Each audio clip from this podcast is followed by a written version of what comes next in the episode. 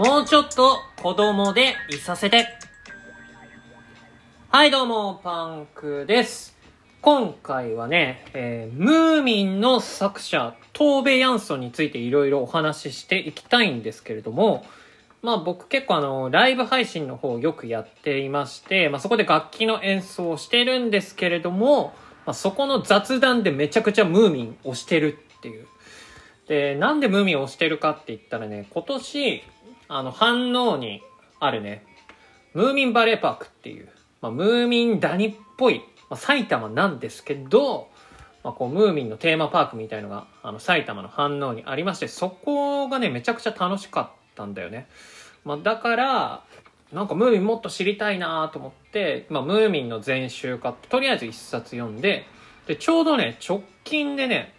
このトーベ・ヤンソンっていう、あの、ムーミンの作者ですね。まあ、この作者の、まあ、ドキュメンタリーっていうほど、あのドキュメンタリーしてないんですけど、まあ、作者の人生を元にした映画、えーその名もトーベっていうね、まあ、もう名前の通りの、えー映画がやってるわけですよ、今。で、これを見てきたんですね。で、渋谷のね、あの、文化村っていう、なんていうんですかね、芸術の施設みたいのがあっ、まあ、ホいろんなホールがあるんですよね。コンサートホールとか、えー感激のホールとか。えーで、そこのね、6階に映画館がありまして、もう久々に渋谷センター街、こう突っ切ってって、あの、大聖堂書店さんっていうとこはね、取材とかで、えー行ったりしてたんですけど、なかなかあの、パルコ側の奥って、あんまり行く機会ななくて、で、ちょっとセンター街の奥から渋谷文化村の方行って、まあ見たわけですよ、この東ベ。いやーもうなんかね、東ベヤンソン、ムーミンの作者って、今、いわゆる今って北欧のちょっとあるじゃないですか。えー北欧の暮らしに憧れる、えー人みたいな。北欧の暮らしいいなみたいな、えーそういうノリあると思うんですけど、まあ全然違うす。全然違う。本当に、なんかパリピですよ、マジで。本当に語弊があるかもしれないんですが、めちゃくちゃ、もうなんかぶっ飛んでましたね、このトーベ・ヤンソンって人。本当に現代に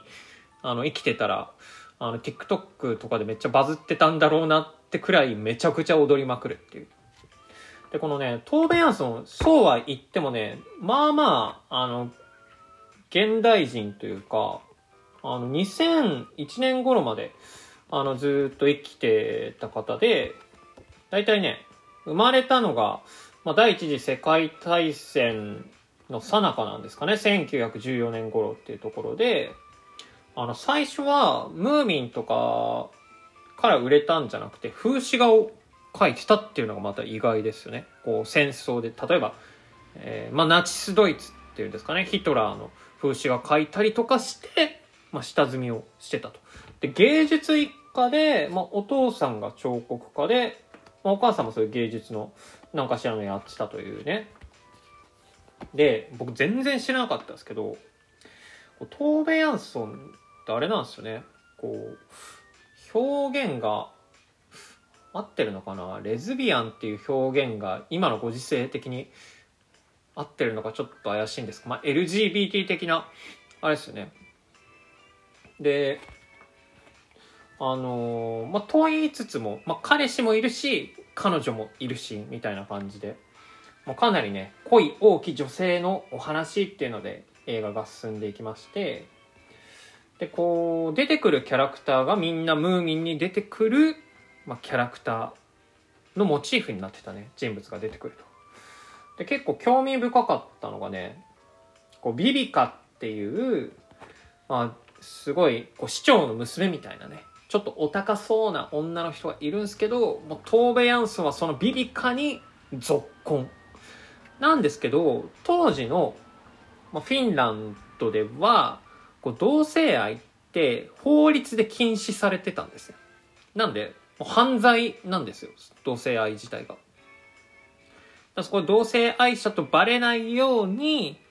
まあ、なんかちょっと、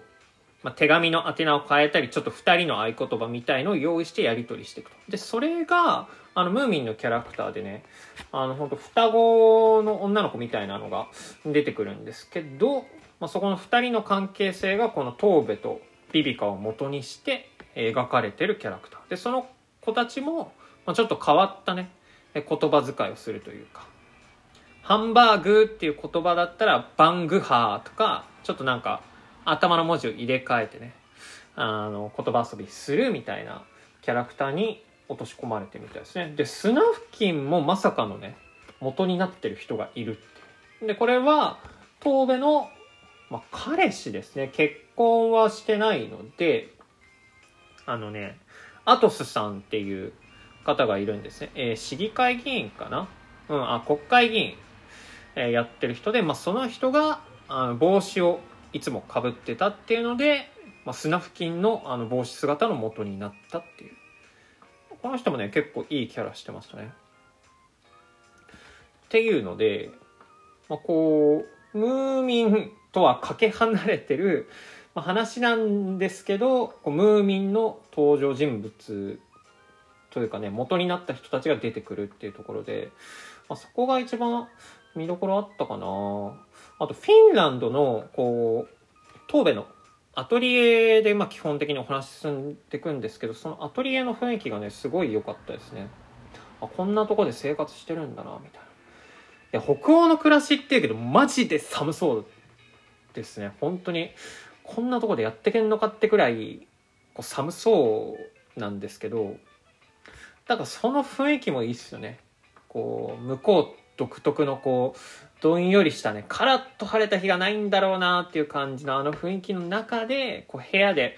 こう絵を描いてたりね、こうろうそくを立てて、